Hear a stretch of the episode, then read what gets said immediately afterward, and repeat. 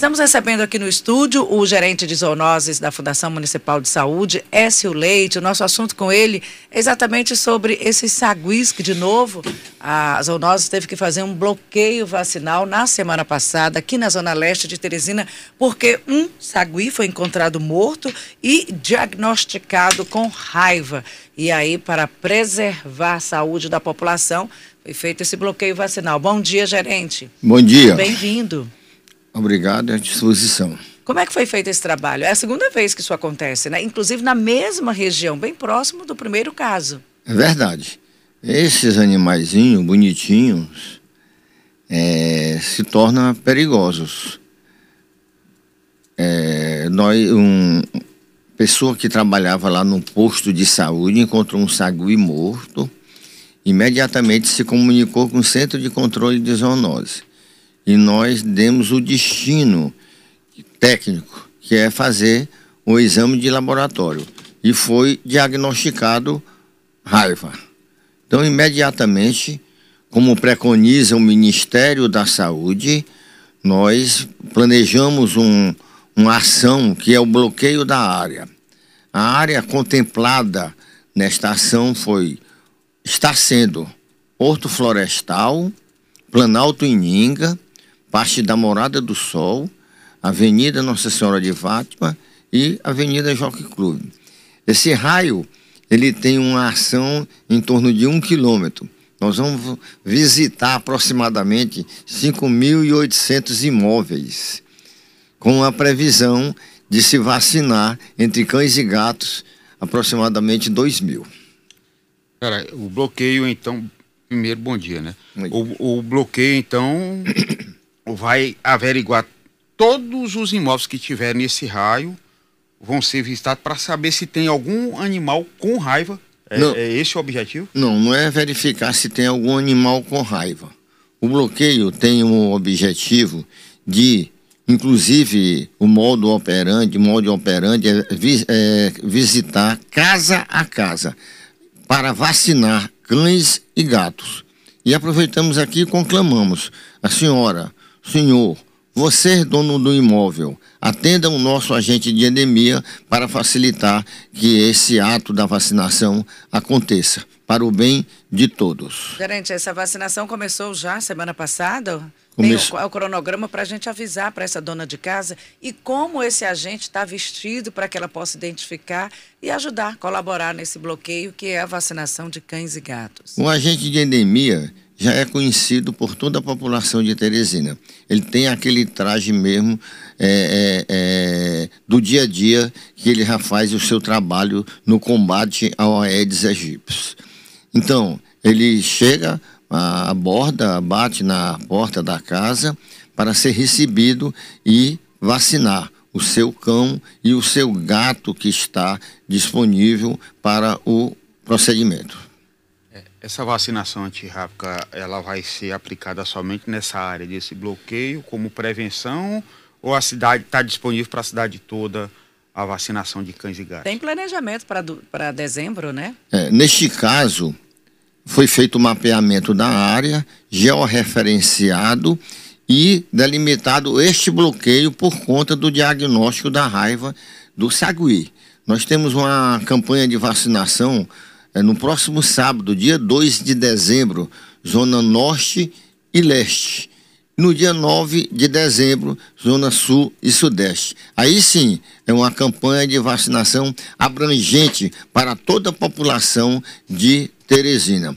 Esses animais vacinados neste bloqueio, eles não precisarão ser vacinados na campanha que vem acontecer no próximo sábado. É uma espécie de antecipação já desses locais, então já ficam vacinados, já ficam imunizados e não precisam participar dessa programação do dia 2 e também do outro sábado seguinte. É verdade. Como eu falei, esse bloqueio da área é preconizado é, pelo Ministério da Saúde. É uma ação emergencial por conta do diagnóstico da raiva. Agora, a pergunta que a gente quer fazer é o seguinte: não foi o primeiro caso, né? Inclusive, a mesma área, ou bem próximo, já foi feito também o diagnóstico de um animal como esse, de um sagui, que a gente costuma chama sagui, mas o pessoal fala de sonhinho, aquele macaco pequenininho que fica aí de galho em galho, eles circulam também pela fiação e eles são muito comuns nos nossos quintais. Então aconteceu na área acho que do Planalto em Ninga, de novo um bloqueio, e aí a gente está fazendo esse mesmo trabalho. A pergunta é,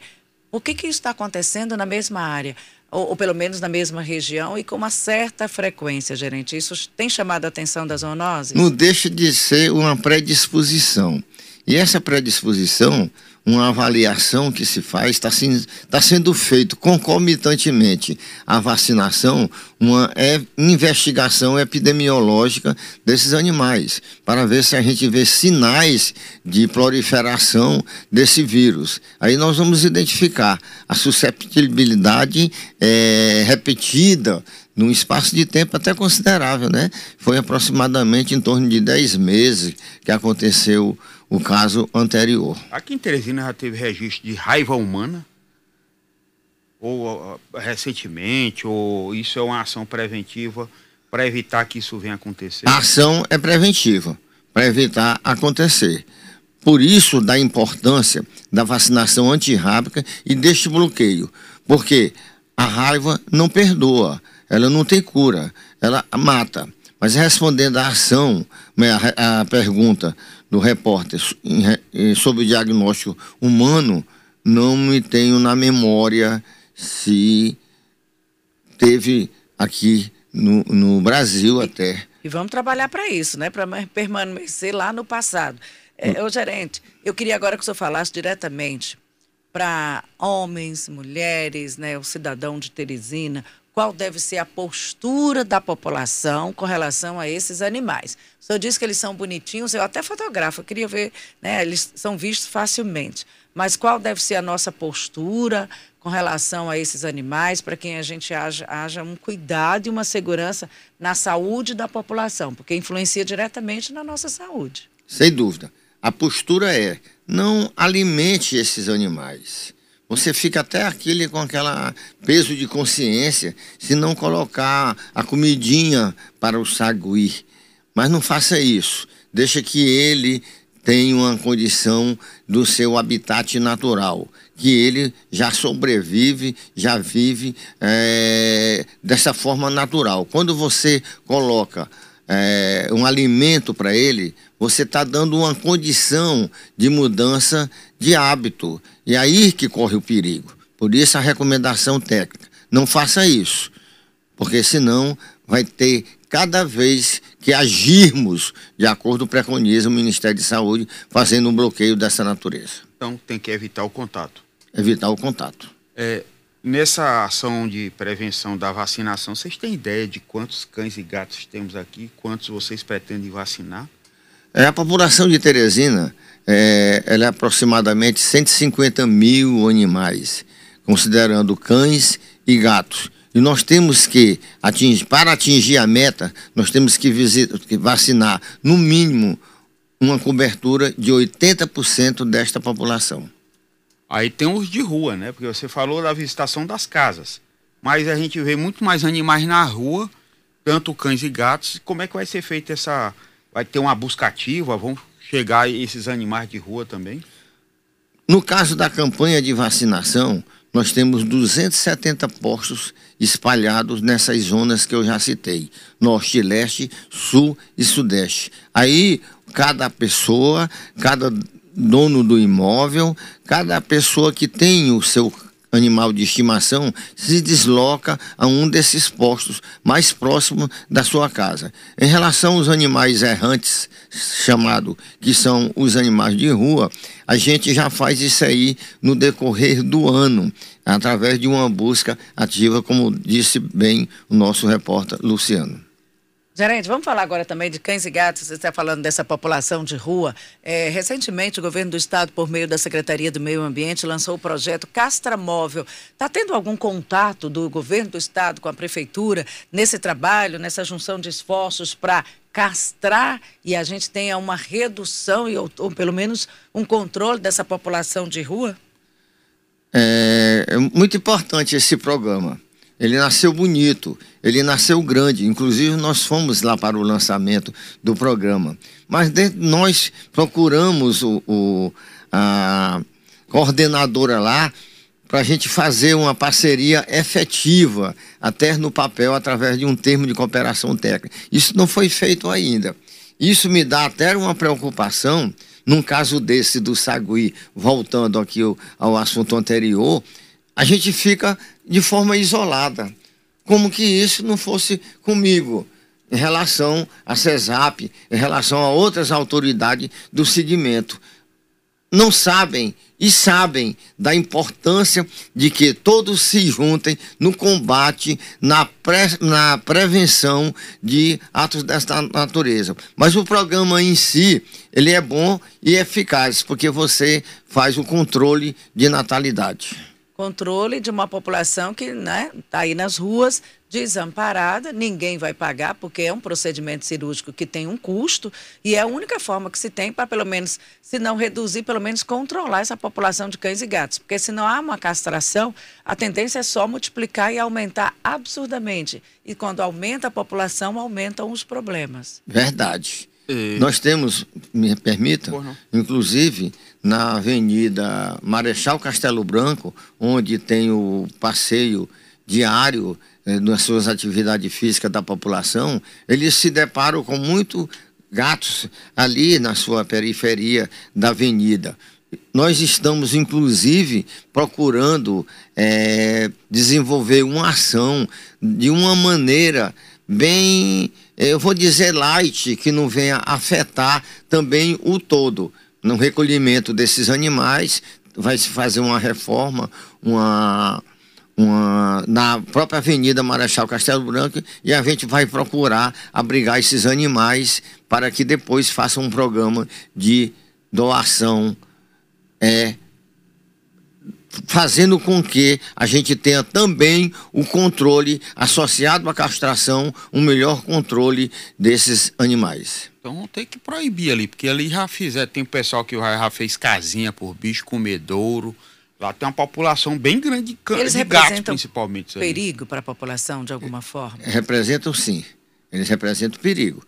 Além deles, de repente, ser um portador da raiva, tem também a esporotricose, que é uma doença bem característica do gato, que pode transmitir para o ser humano. E quando você. E, é, virou um local de abandono desse animal.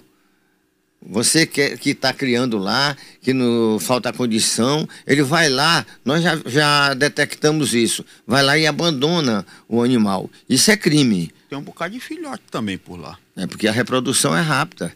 O período de gestação de um felino é em torno de 26, 28 dias. E ele Imagina. reproduzir durante quantas vezes por ano? O cio se repete e, e, gradativamente isso aumenta de acordo com o cio. Se cada vez que apresentar o cio tiver o cruzamento, é até inimaginável aqui a quantidade de animais que possa nascer. É só trazer um problema aqui que a gente tem ouvido com uma certa recorrência tanto em estradas como agora na área urbana, com cada vez mais frequência, abandono de animais de médio e grande porte. Seriam porcos, cavalo, vaca, que de vez em quando são vistos até na área urbana de Teresina. O que, que pode ser feito no sentido de fazer um controle para evitar que esse, esses animais perambulem? Então, aqui na avenida, aqui na, na, na Kennedy, que é uma avenida muito movimentada, tinha cavalos, ali perto do teu condomínio. Eu não sei se é abandono, também. Mas, mas que eles estão Eles soltam e eles estão aí na Ali rua. tem um dono, vai pegar que tem um dono. Mas cadê que o dono não...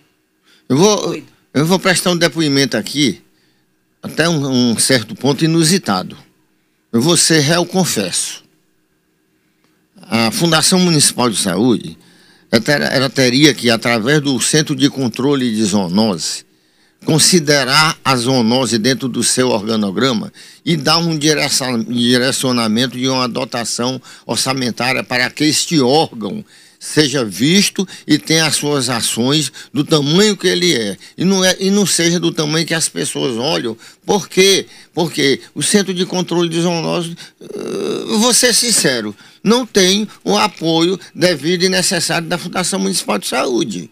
Então nós temos um serviço de correição, que é o caso, precário. Nós temos um carro para fazer a busca desses animais através da denúncia ou através de plantões que estão lá na escala.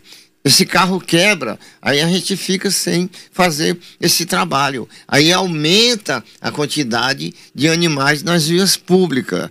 E agora nós fizemos uma parceria com a Associação dos Carroceiros para que isso não viesse ser proliferado de uma maneira grande. E a gente tem feito um certo controle, mas como falei, nós precisamos de um apoio, de uma estrutura melhor para o Centro de Controle de Zoonose. Mas tem local, Pablo, quando esse animal está na rua? A semana, há duas semanas atrás, aqui na Avenida Pedro, Pedro Almeida, no São Cristóvão, fica bem num entroncamento importante que é a João 23 e a Presidente Kennedy. Dois cavalos pastando na, na avenida. Então, isso, se ele se direcionar ou para João 23 ou para Kennedy, vai causar assim, um transtorno tremendo. Tem como, você falou aí que falta dotação, falta dinheiro, mas a correção tem como pegar esse animal, tem como local para levar esse animal, é, e não são só cavalos, não. A gente já viu outros tipos de bichos soltos por aqui, pela cidade também nós recebemos a denúncia, no caso que você está falando, é uma denúncia, e aí o Centro de Controle de Zoonose tem lá é, como receber essa denúncia, imediatamente é encaminhado para o setor, que nós temos o setor de correição, é feita esta busca desse animal e colocado em um curral. Esse animal fica lá em torno de sete dias. Se não aparecer o dono do animal, tomará as providências devidas que o caso requer através de doação.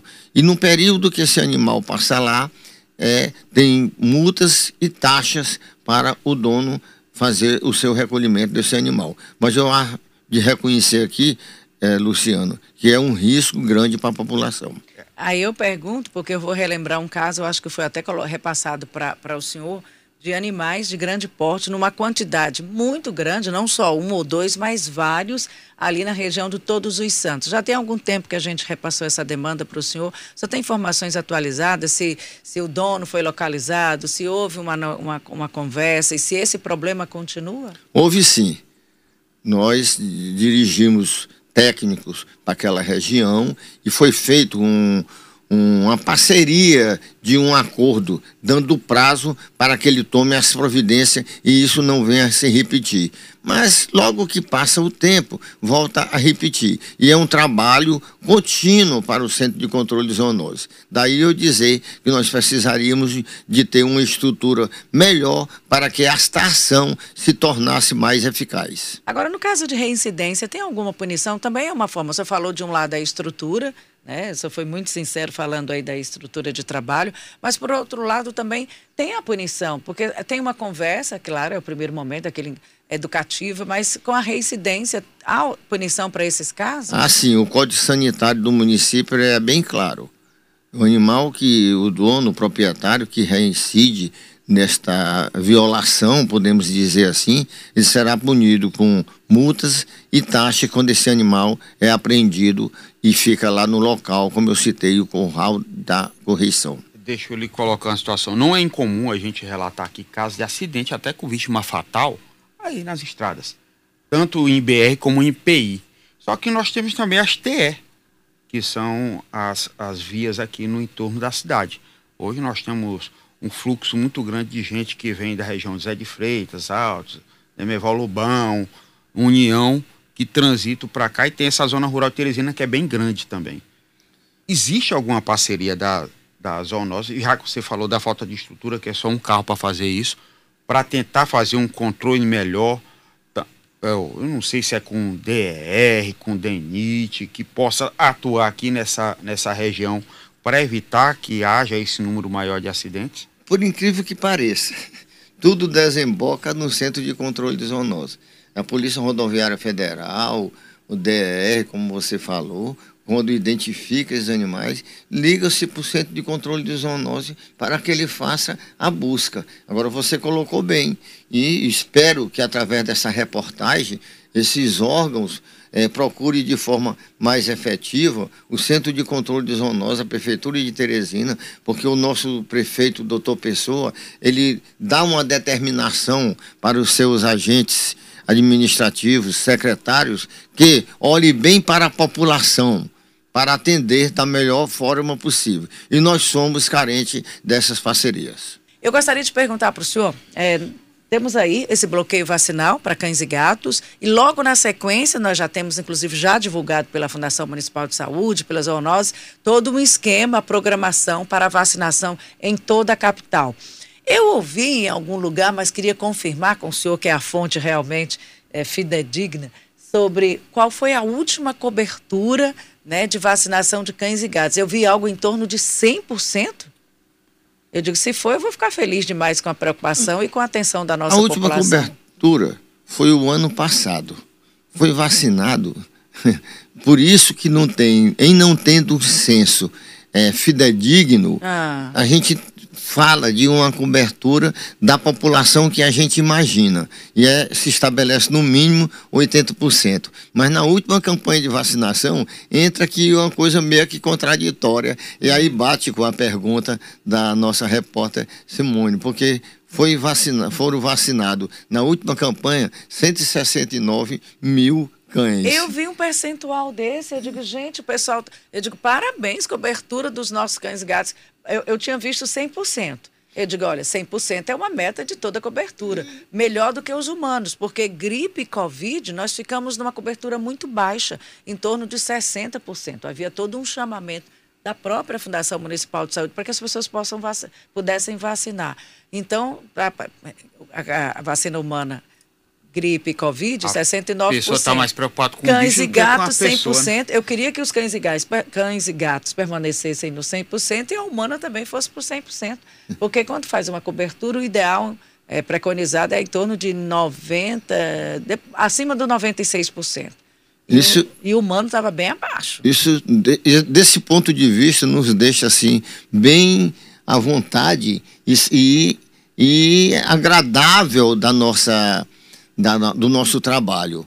É, realmente os cães, gatos, animais de estimação hoje são tratados assim de uma forma bem bem aceitável. O dono se apaixona mesmo pelo seu animal e, por consequência disso, aumenta a preocupação de levar o seu animal para ser vacinado, fazer outras é, é, é, forma preventiva para deixar o seu animalzinho da forma mais saudável possível. E é o correto, né? Parabéns e que que, a cobertura seja boa agora também, na próxima vacinação, na próxima campanha. Eu... Sempre tem acontecido isso. O êxito da, da campanha de vacinação antirrábica tem sido um sucesso. Eu queria só aproveitar aqui, nós estamos no finalzinho do, da, da, nossa entrevista, era para fazer um questionamento, a gente falou do sagui, da, da ação preventiva, e nós tivemos também uma invasão aqui de capivara.